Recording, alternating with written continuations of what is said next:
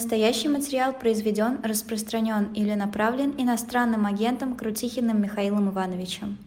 Добрый вечер, добрый день. Это «Особое мнение» на живом гвозде. С вами Ольга Бычкова. Сегодня у нас в «Особом мнении» Михаил Крутихин, эксперт нефтегазовой отрасли. Михаил, добрый вечер. Добрый день. Добрый день. Ну, я хотела сегодня подробно обсудить с вами тему, которую, в принципе, мы уже обсуждали, и, может быть, даже не один раз, но тут появились новые какие-то обстоятельства, новый поворот сюжета. Это касается нефтяных ограничений, введенных в отношении России, нефтегазовых санкций. На прошлой неделе Европарламент принял резолюцию, где признается, что эти санкции неэффективны, и он призвал их ужесточить, в частности, в отношении российского нефтегазового сектора. Ну, подробно сейчас я вас спрошу, что там все это значит, потому что здесь есть много каких-то подробных цифр и тезисов, но если можно, вначале вы же тоже согласны с тем, что нефтяные санкции не работают по отношению к России? Не совсем. То есть нефтяные санкции работают. Действительно, доходы от нефтегаза в российский федеральный бюджет сократились по сравнению с периодом до санкций. Но вот это сокращение, оно постепенно становится все меньше. Если в первые месяцы после введения санкций в декабре прошлого года российский федеральный бюджет в нефтегазовых доходах потерял 48%, но наполовину снизились нефтегазовые доходы. Потом эта цифра стала сокращаться: 42%, 37%, а сейчас она где-то, ну, может быть, меньше даже 20%. Потому что хитрые компании российские и чиновники научились обходить этот запрет. И мы видим сейчас, что когда стали проверять нефтяные поставки из России, то выяснилось, что покупатели платят за российскую нефть марки «Юралс», на которую распространяются как раз эти санкции, они платят не меньше $60, а больше $60. Вот по оценке агентства «Аргус» там сейчас, по-моему, где-то $68, а было и 70, было даже 80, $82 за баррель в некоторые периоды. То есть Россия получала за это больше, чем полагалось ей вот после введения санкций. Есть, конечно, нюансы. То есть, во-первых, Россия получала не все это в твердой валюте, поскольку проводить долларовые какие-то транзакции через банки многим российским компаниям просто невозможно. Ну, не хотят проводить иностранные банки такие вот переводы.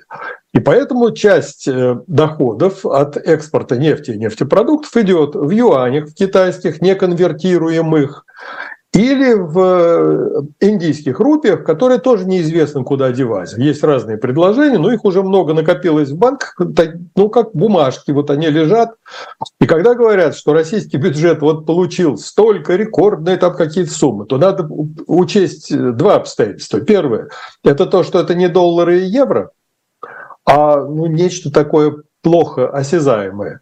А второе – это то, что когда мы говорим об увеличении доходов российского бюджета от нефти и газа, то все это исчисляется в рублях. А рубли сейчас отнюдь не той стоимости, какой они были до введения санкций. Очень сильно рубль потерял в цене, и значит, за ну, якобы вырученную прибыль какую-то в долларах, в рублях уже получается много-много-много. Так что вот за исключением этих двух обстоятельств, да, действительно, санкции не так эффективны, как хотелось бы их инициаторам. Угу. Но все-таки, если вот подвести как бы черту под всеми этими плюсами, минусами, доходами, расходами, пришло-ушло, вот тут рубли, там рупии, здесь нету долларов и евро, здесь снизилась цена, здесь повысилась и так далее. Если все вот это вот как бы сложить вместе в два столбика и пересчитать, то что получается для российского бюджета с точки зрения было и стало. Вот было до санкций и стало сегодня, предположим. Ну, российский бюджет потерял в результате введения санкций. Но здесь мы смотрим в другой системе координат. В системе координат тех, кто эти санкции вводил. Они-то их вводили и думали, что вот этот потолок будет эффективным, что потолок будут соблюдать. Соблюдать его должны кто? Это должны соблюдать покупатели российской нефти. А как воздействовать на индийскую компанию, на индийский нефтеперерабатывающий завод, который платит за российскую нефть, скажем, $80 вместо 60? Вот какие есть рычаги воздействия у американцев, у европейцев, чтобы подействовать вот на такого покупателя? Это первое. Второе. Должны не перевозить российскую нефть морем владельцы танкеров, если цена за эту нефть будет обозначена в документах выше, чем $60. А кто может их заставить вот так вот? Потому что далеко не все владельцы танкеров, вот компании судоходные, отчитываются и вообще проверяют, какая стоимость, конечная стоимость этого товара. Вот сейчас американцы объявили, ну сначала они объявили, что 2 танкера поймали, и вот эти танкеры будут теперь, значит, подвергаться санкциям. Один из них зарегистрирован в Турции, а второй — Объединенными Арабскими Эмиратами. А дальше они разослали предупреждение в 30 судоходных компаний, которые якобы, вот у них там около 100 танкеров на всех, и эти танкеры перевозят российскую нефть, которая дороже, чем полагается по потолку. Что будет с этим предупреждением? То есть им сказали, погрозили пальчиком: ребята, если мы докажем, что вы вот этим занимаетесь, мы вас там наказывать будем. Будут наказывать или нет, это еще бабушка надвое сказала. Как доказывать это, как наказывать, никто пока понять не может. Вот 2 танкера пока, вот наказали. Дальше кто должен за этим следить? Страховые компании. Они должны страховать нефтеналивные грузы от всяких неприятностей и от пропажи, и от экологического ущерба, естественно, и в результате разлива. А лондонский так называемый клуб нефтяных страховых компаний, он в результате санкций отказался российские нефтеналивные грузы страховать. Значит, кто их страхует? Китайские компании, какие-то российские компании, компании, которые зарегистрированы еще в каких-то юрисдикциях, непонятно кто. Денег у этих компаний, сомнительных по авторитету, явно недостаточно для того, чтобы покрыть какой-то крупный разлив нефти. Ну, мы помним, был танкер «Эксон Валдес», там больше $8 миллиардов была сумма экологического ущерба в результате разлива нефти. Вот такой суммы у тех компаний, которые страхуют российские нефтеналивные грузы, у них просто нет. Вот государственная компания «Перестраховщик» российская, у нее больше $1,5 миллиарда она физически не может ниоткуда собрать и нигде заимствовать, чтобы покрыть такие расходы. Поэтому, ну, вроде по законам-то они действуют все правильно, застраховали грузы. Ну как к ним придраться? Вот опять вопрос. Вот сейчас возникло новое предложение. Давайте вот нефтеналивные суда, которые выходят из российских портов по Балтике, Дания, вот есть датские проливы. Услышали все датские проливы. На самом деле они не датские, а так условно называются. Они между Швецией и Данией. Вот пролив — самое узкое место, Эресунн, там туннель, знаменитый по сериалу «Туннель». Там мост, продолжение этого туннеля. И вот там, в этом узком месте, якобы должны датчане останавливать или сопровождать российские суда, значит, с или не российские, с нефтеналивными грузами из России, и проверять, правильная у них страховка или нет. Нефтяная компания, страховая компания, достаточно по капиталам, чтобы покрыть какие-то вот возможные разливы нефти, ущерб от этого. А как вы это делать будете? Во-первых, нет таких международных законов, и морская конвенция такого не предусматривает. Пока это только предложение, которое вот сегодня очень сильно нашумело в печати, но на самом деле, как это осуществить, и как вот датчане, да еще и вместе со шведами, будут контролировать проход российской нефти и нефтепродуктов из Балтики, это вот я как это физически сделать и как это юридически сделать, я пока не понимаю. Угу. А почему, когда, например, говорят про какие-нибудь финансовые санкции, то говорят, что банковская система мировая очень боится американцев, которые будут преследовать не только тех, кто попадает под санкции, но и тех, кто помогает обходить, или там какие-то финансовые институты и банки, и организации, которые все-таки проводят какие-то вот эти вот платежи под санкционных разных объектов и субъектов. Почему вот в этой сфере, например, есть какое-то представление о том, что третьи стороны тоже могут бояться последствий этих санкций, а в нефтегазовой системе этого нету? Там легко наказать банк. Ага. Уже были случаи. Вот были случаи, когда банки нарушали санкции против Ирана, например, и крупный банк наказывали. То есть все понимают, что вот… Ну вы попробуйте, если вы сидите где-нибудь за границей, получить из-за границы какую-нибудь сумму на ваш собственный счет, ну где-то больше, там, скажем, 5000 евро или что-то в этом роде, вас вызовут, начнут исследовать источники получения, не финансируете ли вы терроризм или там наркоторговлю или еще что-то. Банки очень боятся всего, абсолютно всего. Если за один какой-то случай могут наказать лишением доступа к транзакциям через американские банки, то они вот всего боятся. Они не согласны нарушать правила, которые вводят американцы. Пока еще американский доллар, ну и евро – это все-таки валюта, без которой мир не может обойтись. И лишение доступа к американским корреспондентским счетам – это страшная кара для любого иностранного банка. А какая-нибудь нефтяная компания, у которой там уставной капитал, ну где-то $5, условно говоря, конечно, немножко больше, она ничего не боится. Вот ее соберутся американцы наказывать. Хорошо, мы свои танкеры передаем другой компании, регистрируем ее в какой-нибудь Дубае, в Сингапуре. И пусть она теперь за это все, вот за эти танкеры будет отвечать. То есть там гораздо легче уклониться от каких-то наказаний. Банки – это очень осторожное дело. В нефтяной торговле, в транспортировке нефти, да в том числе и в страховании, там гораздо легче. Но ведь это же не первый случай в истории и на нашей памяти, когда против какого-то государства вводились нефтяные санкции. Ну, Иран. Что здесь необычного сегодня? Ну как необычного? Против Ирана было введено эмбарго, потом его снимали, потом снова вводили, то есть вот это все длинная очень история. Ну что делали иранцы? Да, они продолжали развивать свою нефтяную отрасль. Ну и часть нефти нашли покупателей и стали возить контрабандой. Китайцы охотно откликнулись и стали получать вот по всей статистике, по статистике китайской таможни, огромные объемы нефти из Малайзии. Стали смотреть, а Малайзия столько нефти не добывает.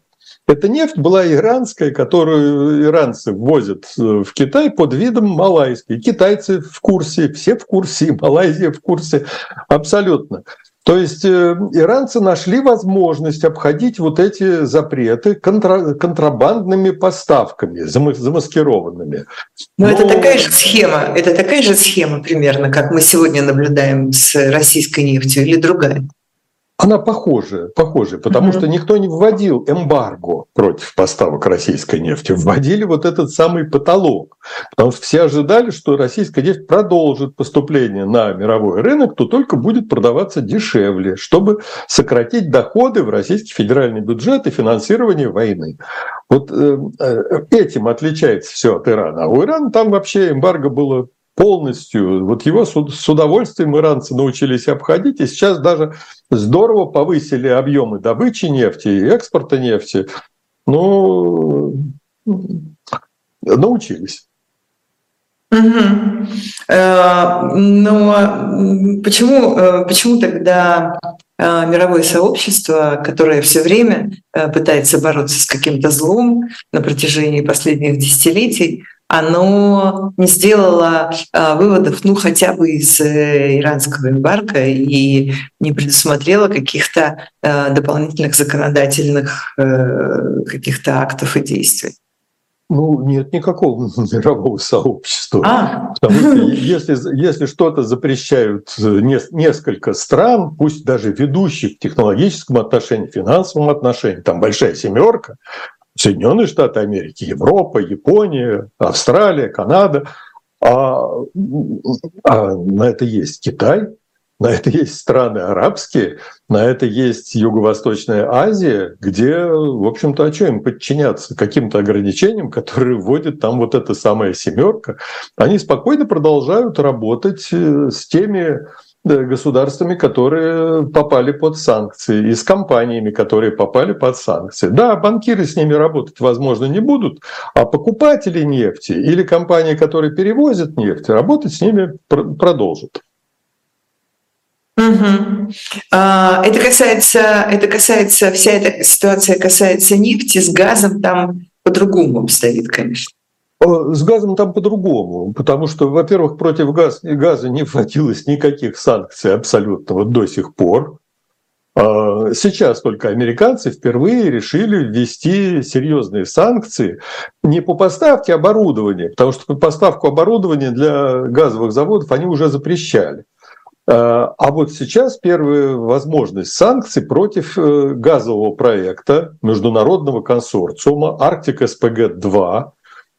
И американцы заявили, что иностранные партнеры вот в этом консорциуме, а это французская компания TotalEnergies, это две китайские компании, крупные государственные компании, и две японские компании, Митсуи и Джогмек, государственная Джогмек, кстати. Вот они должны в январе следующего года прекратить всякие транзакции, покинуть этот проект и не торговать сжиженным природным газом с этого проекта. Что из этого получится, пока непонятно. Но это вот первое. Кто их может сподвигнуть покинуть этот проект? Ну, вот трудно сказать, как они. Пока они все говорят, мы изучаем этот вопрос. Вот французы, китайцы, японцы, они изучают этот вопрос. Если вот это произойдет, то с этого проекта будет очень трудно продавать сжиженный природный газ, который вот Россия надеялась там, по лозунгам российского правительства где-то к 30 году или к 35-му уже чуть ли не 20 или 30% мирового рынка сжиженного природного газа Россия должна занять. Но это, конечно, бредовая задача, потому что она явно невыполнимая. Но вот один из ведущих проектов, который должен был 18 с лишним, 19 миллионов тонн сжиженного природного газа выдавать ежегодно на 3 линиях технологических, вот если он не сможет торговать, то есть он сможет отправлять этот газ, скажем, в Китай. Да, китайцы вполне возьмут этот газ, тем более они партнеры, там у них 20% в этом консорциуме у двух китайских компаний. А остальные-то не смогут торговать этим газом, потому что американцы вводят на это серьезные ограничения. Там еще дополнительные ограничения. То есть американцы ввели санкции против компании российской, которая будет заниматься перевалкой этого сжиженного природного газа в Мурманске. Там вот до конца года... Перевалка это что такое? Что такое? Другой. У нас вот на Ямальском полуострове, в устье реки Обь, Обская губа, так называемая, вот уже один проект есть, Ямал-СПГ, тоже международный консорциум, а второй вот сейчас, в конце года, вероятно, первая технологическая линия проекта, который называется «Арктик СПГ-2», тоже международный консорциум, вот они должны отправлять сжиженный природный газ. Для того, чтобы не возить его вот прямо там из покрытого льдами Карского моря вокруг Новой Земли или там через проливы на больших танкерах, можно пользоваться малыми танкерами-газовозами, а в Мурманске переваливать в большие океанские и дальше уже везти.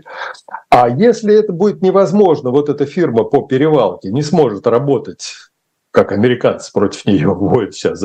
Это будет дороже, это будут какие-то посредники, это куда-то надо будет возить на мелких судах этот сжиженный природный газ в Роттердам, там где-то что-то переваливать. И нет гарантии, что не введут американцы какие-то санкции против других фирм, занимающихся перевалкой российского газа.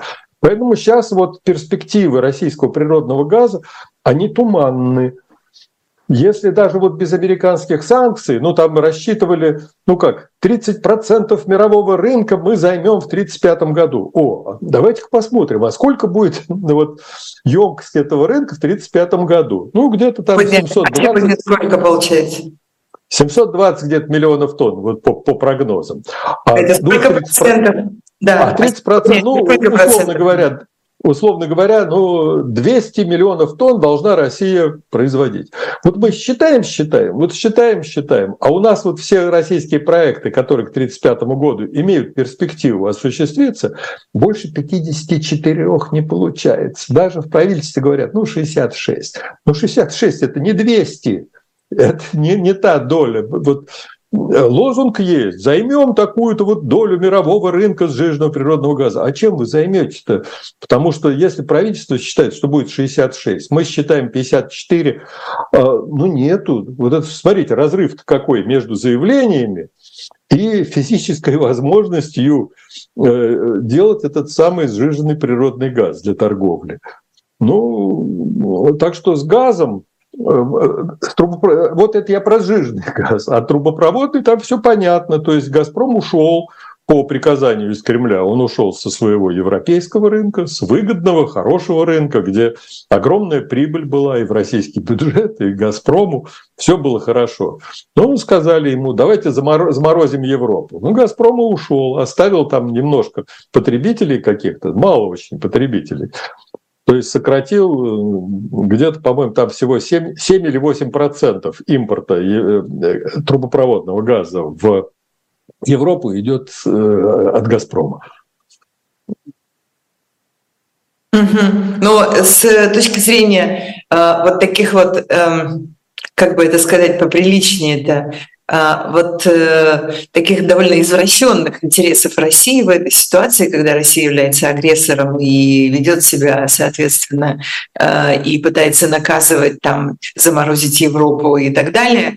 Этот расчет оправдался закрытием газопровода или нет? Да нет, конечно. То есть это огромный ущерб России, нанесен президентом Путиным, который дал «Газпрому» указание заморозить Европу. «Газпром» ушел с этого рынка. То есть эта оценка с тех пор не изменилась, как это выглядит? Да нет, у «Газпрома» он потерял четверть добычи, 23 с лишним процента добычи «Газпрома» нет. Он не добывает столько газа, сколько добывал до ухода из Европы. То есть он его не может нигде продать. Какие-то микроскопические количества будут поставляться в Казахстан и Узбекистан. У них там немножко газа сейчас не хватает по разным причинам. А куда еще-то девать? Китайцы этот газ не возьмут, а если каким-то чудом согласятся этот газ брать, то, во-первых, для того, чтобы построить туда инфраструктуру транспортную, нужно 12-15 лет, чтобы потом она не будет такой мощности, это раз. Потом по какой цене они там все это будут брать. Поэтому не имея никаких запасных выходов, альтернатив, президент сказал, все, уходим из Европы, они там будут страдать. Они страдают. У них и цены на газ давно упали, и на электроэнергию упали. В общем, нормально себя чувствуют, и на зиму газом запаслись, и источники поставок у них есть. Все там нормально. Пострадал только «Газпром» и российский бюджет в результате действий российского президента. Глупость. И мне даже говорили, слушайте, а что сделать еще, чтобы еще и по нефти Россия получала меньше денег в бюджет, меньше имела возможности финансировать войну? У меня очень простой ответ. А поручите президенту руководить не только «Газпромом», но еще и нефтяной отраслью. Он сейчас решит, что он будет замораживать весь остальной мир лишением его российских поставок нефти, как он с газом поступил. И тогда все будет нормально, тогда не будет никаких денег для финансирования военных действий. Да, но это шутка шуткой, но столько вреда, сколько российский президент причинил нефтегазу, это надо было, вот я даже не знаю, какого агента надо было найти, иностранного агента, который бы столько гадостей сделал для этой важнейшей отрасли, как становой хребет российской экономики и финансов. Но если очень гипотетически фантазировать, предположим, этого решения о прекращении поставок по этому трубопроводу, предположим, его не было бы принято, а все бы продолжалось так, как оно продолжалось раньше. Что неужели до сегодняшнего дня бы тут санкции, там санкции, тут финансовые, тут нефтяные, тут такие, тут другие. А газ бы прекрасно бы себе как шел раньше, так и шел, и еще бы при этом строились планы к 1935 году вот, завоевать очень большой кусок рынка. Неужели такое можно себе представить? Запросто. Потому что газ-то идет. Ну, вы посмотрите, Австрия, ну, любимая страна, там вот для российского президента большие друзья, огромное пророссийское лобби, там российских этих агентов и разведчиков в Вене столько, что ни в одной другой столице мира, по-моему, нету. Начиная с Якунина, который там очень активно действует. Помните, такой железнодорожник был с шубохранилищем? Вот, да, за прошлой жизнью, да. Примерно. Вот туда, кстати, идет российский газ через украинскую территорию. И до 60, в разные месяцы по-разному, от 60 до 66% того газа, что нужен Австрии, он поступает из России по-прежнему. То есть вот вам пример. Или Венгрия, которая через турецкий поток и через Болгарию, или Сербия. Вот они получают российский газ по-прежнему. А остальных, вот начиная с Финляндии и кончая Германией, «Газпром» фактически этого газа лишил.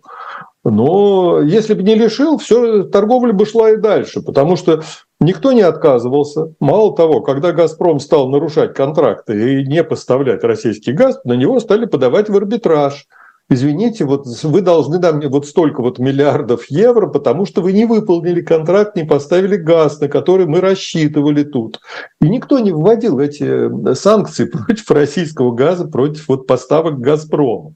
Потому что Европа от этого сильно зависела, и вполне было удобно. Нормальные были отношения с Европой. Но вот надо было их разрушить. Разрушил их лично российский президент. Ну, святое место пусто не бывает все равно. Нет, Европа выкрутилась. Во-первых, они сделали очень серьезную инфраструктуру для приема сжиженного природного газа. Они смогли вот еще зимой 2021-2022 года перебить по цене газ, который раньше шел в Азию, он пошел в Европу, стали дороже платить, но это был короткий период, относительно короткий, а потом цены упали, нормализовался рынок. Во-первых, очень много газа стало поступать из Соединенных Штатов. Там были ограничения по экспорту газа, физические просто ограничения, не было столько терминалов, не было столько заводов.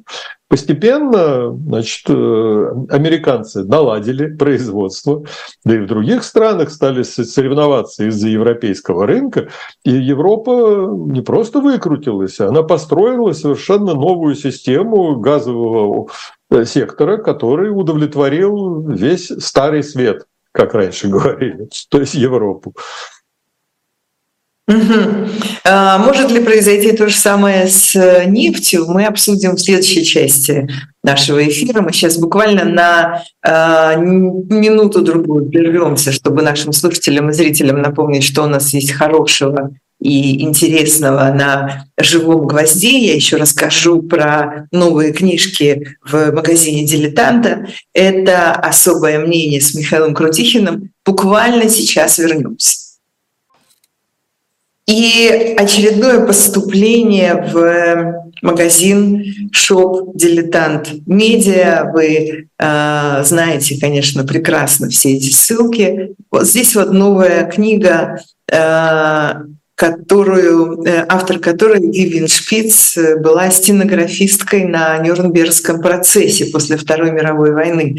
И она рассказывает о том, какие были свидетельства и что происходило, и что, чем занимались врачи, которые занимались, нацистские врачи, которые ставили эксперименты над людьми в немецких концлагерях. Будучи судебной стенографисткой с 1946 по 1947 год, Вивьен Шпиц стала одной из первых, кто узнал о зверствах, совершенных в нацистской Германии. В аннотации к этой книге говорится, что это рассказ о 20 врачах и 3 их помощниках, которые пытали и убивали людей ради медицинских экспериментов. Каждая глава посвящена одному из таких ужасных экспериментов и содержит стенограммы судебных заседаний, которые до сих пор не были доступны широкой публике. Также там есть не публиковавшиеся раньше фотографии преступников и их жертв. Это очень важное историческое свидетельство, очень важный исторический труд. Вы можете на русском языке найти эту книгу на сайте Shop Dilettant Media. Вернемся к сегодняшнему дню и к нефтяным санкциям. Итак, я хотела спросить Михаила Крутихина о том, возможно ли что-то радикальное сделать и с нефтяными санкциями против России, потому что вот Европейский парламент, на резолюцию которого я ссылалась в начале этого разговора, он в этой резолюции на прошлой неделе призвал страны Европейского Союза работать с большой семеркой над существенным снижением цен на российскую нефть и нефтепродукты и введением полного запрета на импорт российского СПГ и сжиженного нефтяного газа в ЕС, а также запрета на импорт топлива и других нефтепродуктов из стран, которые не входят в ЕС, в том случае, если эти продукты произведены с использованием российской нефти. И также там предлагается запретить экспорт российской нефти и СПГ через страны Европейского Союза. Это я цитирую по инсайдеру. Ну вот прям все, что только можно было предложить, здесь, казалось бы, предложено. Насколько это вообще осуществимо? Ну, предложение — это еще не решение. Именно, чтобы было какое-то решение Евросоюза, нужно консенсус. Консенсуса не будет. Там есть такие члены Евросоюза, как Венгрия, Словакия, которые выступят против этого. У них свои интересы, у них свои пророссийские лобби, у них свои взгляды на то, что происходит. Консенсуса никакого не будет. Давайте вспомним, как принимался вот этот потолок $60 за баррель марки Brent, смеси, марки Urals, российской марки Urals. Тогда же тоже не было никакого единства. Это был консенсус, когда пришли к какому-то такому среднему показателю, потому что предложения были самые разные. Сейчас, судя по всему, вот этого тоже достичь не удастся. Это первое. Второе. Тут есть некоторые противоречия. Ну, в частности, запрет на импорт российского сжиженного природного газа. А где они нашли российский сжиженный природный газ? Вот в Европу он поступает сейчас главным образом. Вот самый большой проект – это Ямал-СПГ. Это международный консорциум. Там, ну, половина принадлежит компании Новатэк, которая тоже не вполне российская. Дальше у нас французы, TotalEnergies. 30% это китайцы, 2 китайские компании. Ну, не 30, 29,9%, вот треть. А в российский бюджет от этого проекта ничего не поступает. То есть он не финансирует, вот доходы от него не финансируют российские военные дела никакие. Потому что им предоставлено на 12 лет полное освобождение от всяких налогов. И наоборот, российское правительство тратит деньги на то, чтобы поддерживать фарватер для судов, там, которые отгружают из порта Сабетта вот этот сжиженный природный газ. И много что еще туда вкладывает. А вот получать от этого ничего не получает.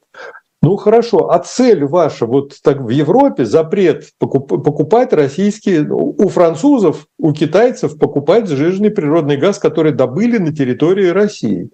Смысла нет. То есть это не наказание режима Путина за войну. Да, дальше идет вот только-только, буквально несколько месяцев тому назад, уже почти год, американцы объявили, то есть не будут вводиться никакие санкции против нефтепродуктов, изготовленных из российской нефти. Правильно, потому что с продуктов, которые изготовили из российской нефти, правительство России ничего не получает. Вот какие-то нефтеперерабатывающий завод, скажем, в Турции или в Индии купил российскую нефть, смешал ее с другими сортами нефти, которые купил в Ираке, в Кувейте или еще где угодно, сделал из этого нефтепродукты.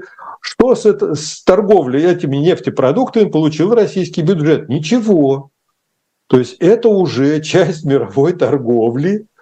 Вот российский бюджет получил за экспортированную нефть. Да.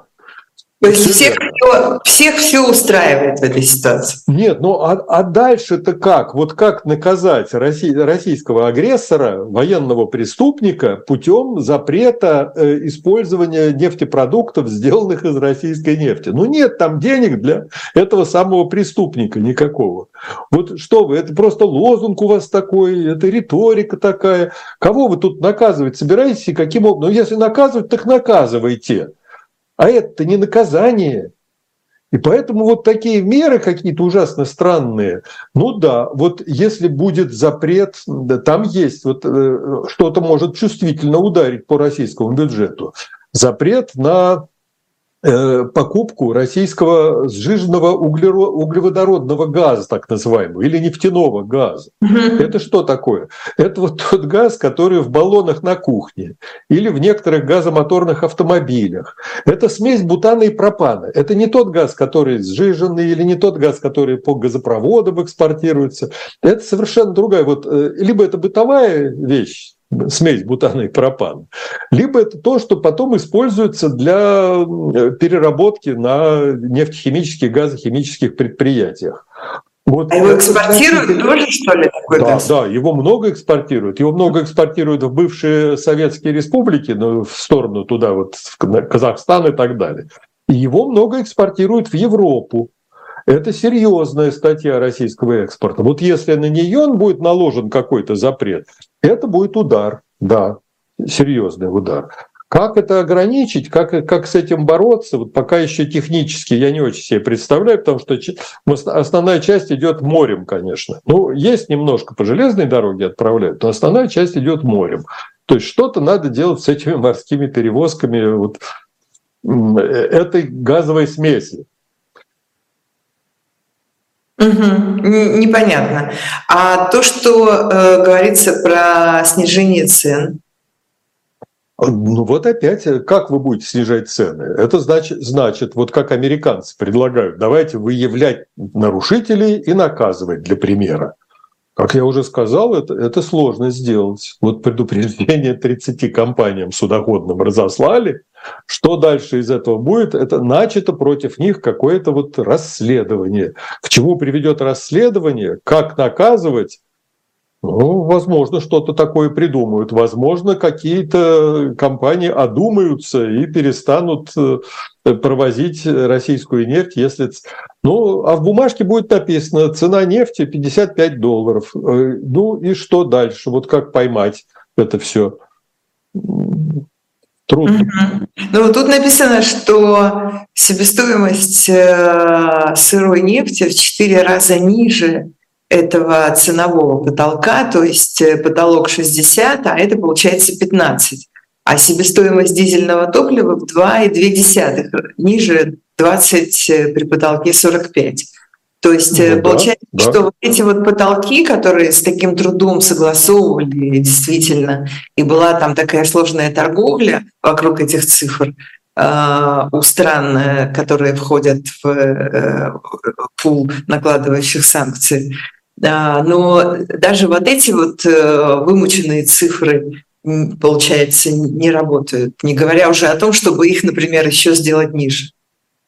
Нет, запрещать как-то перевозку российской нефти, если она будет выше себестоимости, я даже не знаю, как это получится.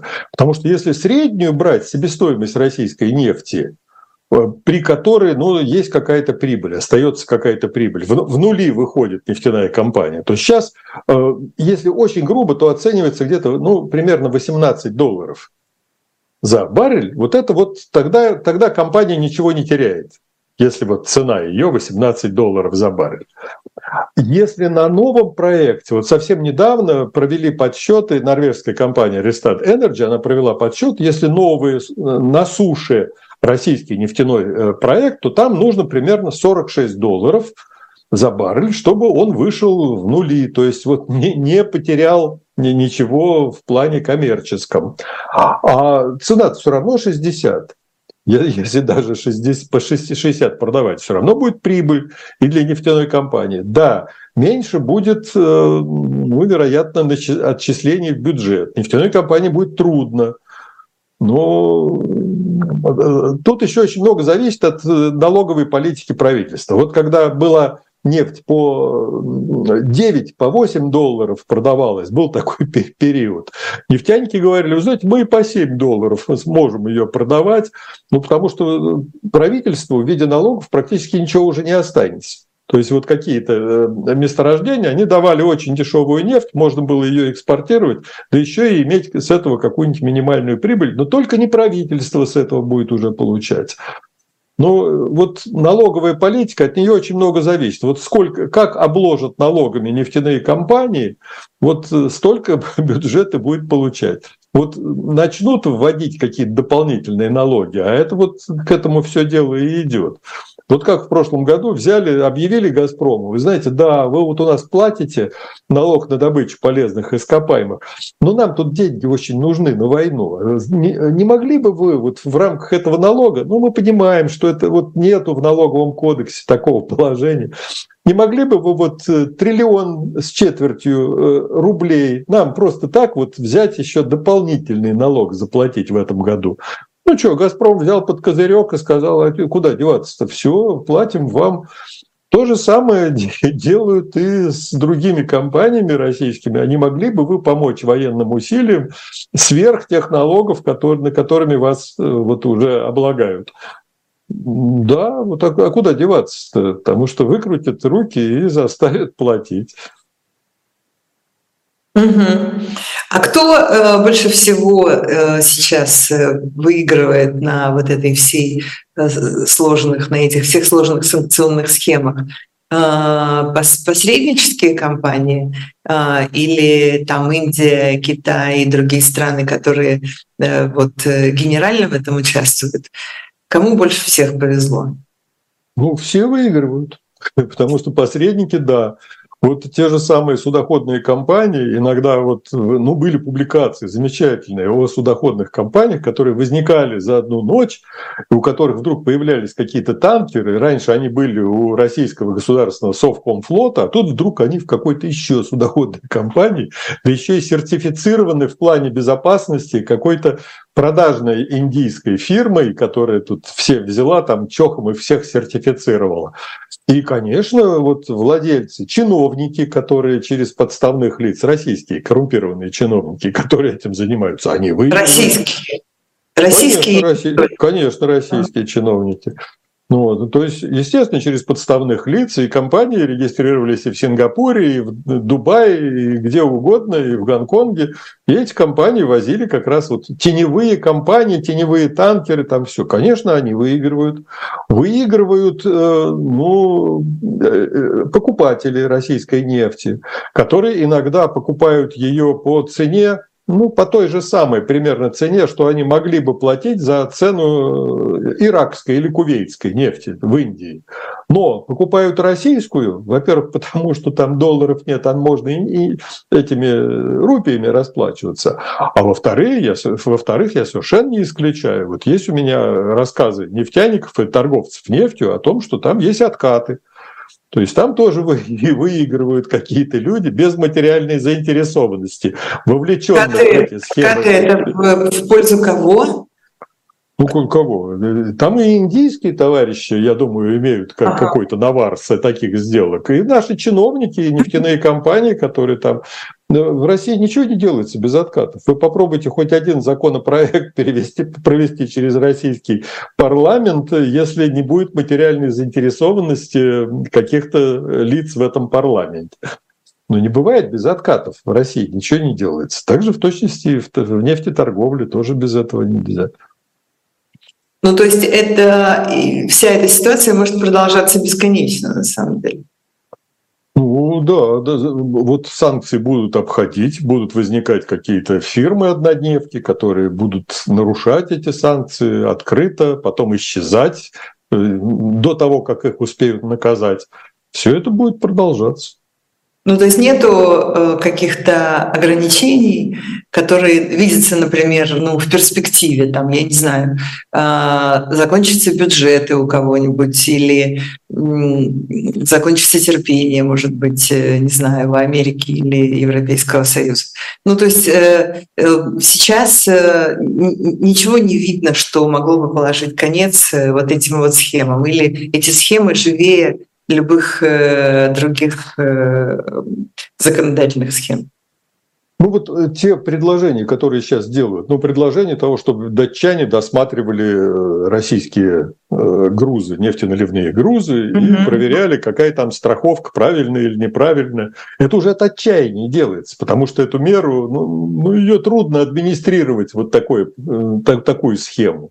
То же самое американцы, которые собираются наказывать 30 судоходных компаний, ну вы докажите, что они умышленно вот это все делали, без доказательств. Как вы все это сделаете? Наказывать индийские нефтеперерабатывающие заводы за то, что они покупают российскую нефть? Ну вот еще пока ни одного не наказали, потому что нету таких санкций против вот этих заводов. Я не очень представляю, как вот можно взять, радикально что-то сделать. Ну, для того, чтобы вот от тех санкций, вот уже 12-й пакет собираются принимать, вот чтобы от санкций перейти к тому, что серьезно навредит российскому бюджету, как бюджету агрессора, оккупанта и военного преступника, вот для этого надо сделать такой шаг, на который мир не готов. То есть взять, объявить российскую власть террористическая организация, это международный террорист, вот, то есть признать то, что на самом деле происходит, то, что есть, это международная террористическая организация. Раз она такая и признана, значит, все отношения с ней, включая торговые отношения, это финансирование терроризма. Это финансирование войны.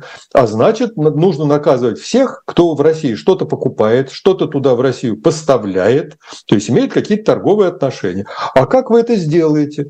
Вот сейчас пытаются лишить Россию доходов от экспорта алмазов. А как это вот 30% алмазного рынка взять и снять? Это кто же согласится-то? Это вот индийцы не будут покупать российские алмазы и там их гранить в Индии? Нет, они не присоединятся к этим санкциям. Или запретить продажу, запретить покупку у России обогащенного урана по российской технологии. У американцев 11% вот этого обогащенного урана на электростанциях – это из России.